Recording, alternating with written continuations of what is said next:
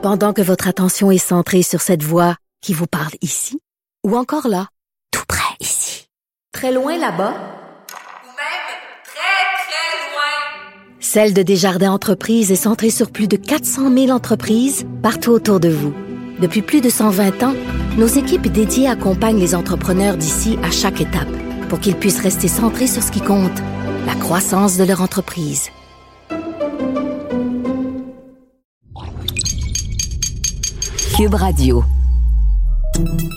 Salut, c'est Charles Tran avec l'équipe dans 5 minutes. On s'intéresse aux sciences, à l'histoire et à l'actualité. Aujourd'hui, on parle de jeux vidéo. En ces temps de confinement, les jeux vidéo, ça permet de se détendre tout en restant confiné. C'est donc euh, très bien vu, même par l'Organisation mondiale de la santé qui vient de s'associer à 18 acteurs du monde du jeu vidéo. Ils ont lancé une campagne qui encourage tout le monde à jouer. Jouer ensemble pour garder le lien social, mais jouer à la maison pour la distance sociale. La campagne, c'est le hashtag Play Apart Together, jouer ensemble mais à distance. C'est beau, mais ça surprend venant de l'OMS qui, il y a deux ans à peine, reconnaissait l'addiction aux jeux vidéo comme une maladie. Alors, est-ce qu'il faut choisir un peu entre la peste et le choléra, entre le coronavirus et, mettons, le, le Nintendo virus? Mais justement, comme la mauvaise réputation des jeux vidéo est encore tenace, deux chercheurs ont profité de l'occasion pour rassurer le monde. Ils viennent de publier dans The Conversation une tribune qui rappelle, au contraire, les bienfaits de ce loisir, science à l'appui. Ces deux chercheurs, ce sont Faustin Tindélé de l'UCAM et le psychologue français Yann Leroux, défenseur de longue date du jeu vidéo. Là-dessus, voici Baptiste Zapirin. Cessons de nous inquiéter, les jeux vidéo sont bénéfiques en période de confinement. Alors ça, c'est carrément le titre de la tribune des deux chercheurs. C'est vrai que la période que nous vivons est particulièrement stressante. Et justement, c'est un atout majeur du jeu vidéo, c'est un formidable anti-stress. Alors tout le monde comprend que jouer, ça détend, mais euh, il faut savoir que l'impact du jeu vidéo au niveau de l'anxiété a été étudié il y a presque 10 ans, en 2011, dans une étude randomisée menée par l'Université de la Caroline de l'Est aux États-Unis et on a constaté une réduction moyenne des symptômes de dépression nerveuse de 57% chez les patients. Bon alors là, c'était des jeux de casse-tête qui étaient utilisés, mais euh, d'autres jeux plus immersifs ont aussi de très bons côtés. Vous connaissez peut-être les jeux de rôle en ligne massivement multijoueurs de type World of Warcraft, où vous pouvez créer un personnage et évoluer dans un vaste univers fantastique. Eh bien ces jeux-là, ils encouragent l'expression et même la réinvention de soi, rappellent les chercheurs. Alors il y a les jeux en ligne, mais il y a aussi les jeux où l'on peut jouer à 2, à 3 ou à 4 devant un même écran, en coopération, ou même en compétition, comme dans Mario Kart. En tout cas, ce genre de jeu multijoueur développe aussi un aspect social. Et ça, c'est exactement le message que veut faire passer l'OMS. Les jeux, on peut y jouer à plusieurs, et en ce moment, ben, ça fait du bien de partager un bon moment avec la famille ou des amis. Ou même des inconnus d'ailleurs, hein, les jeux en ligne permettent ça très bien.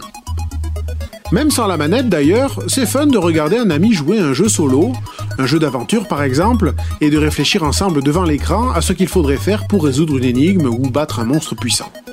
Et puis ces jeux peuvent s'avérer de bons outils pédagogiques aussi.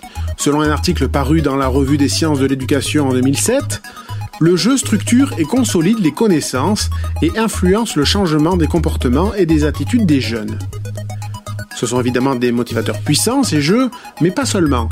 Les jeux, dit l'article, ont un impact positif sur la manière dont les apprenants construisent des schémas, ce qui leur permet de mieux résoudre un problème, de visualiser un concept, d'établir des liens, etc. Ainsi, le jeu permet aux apprenants d'assimiler une nouvelle matière et de nouveaux concepts de façon plus intuitive. On remarque aussi que depuis une décennie, de plus en plus d'enseignants utilisent les jeux vidéo pour enseigner euh, l'histoire, l'art ou simplement l'alphabet ou les mathématiques aux enfants.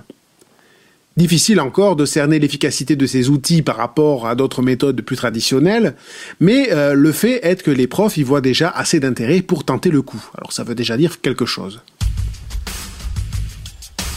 Bon, la tête c'est bien beau, mais les jambes. Parce que c'est pas facile de bouger en cette période de confinement. Mais là encore, on trouve des jeux qui réagissent au mouvement du joueur et qui vont permettre de bouger nos petits corps confinés menacés d'engraissement. Les Just Dance et autres Wii Sports de ce monde permettent de brûler des calories et rester un minimum actif avec un peu de bonne volonté.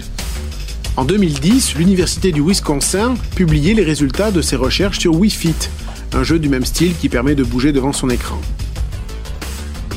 Eh bien oui, selon l'étude, ce jeu offrait une réelle alternative aux modalités d'exercice en aérobie plus traditionnelles pour des adultes d'âge moyen ou même des seniors.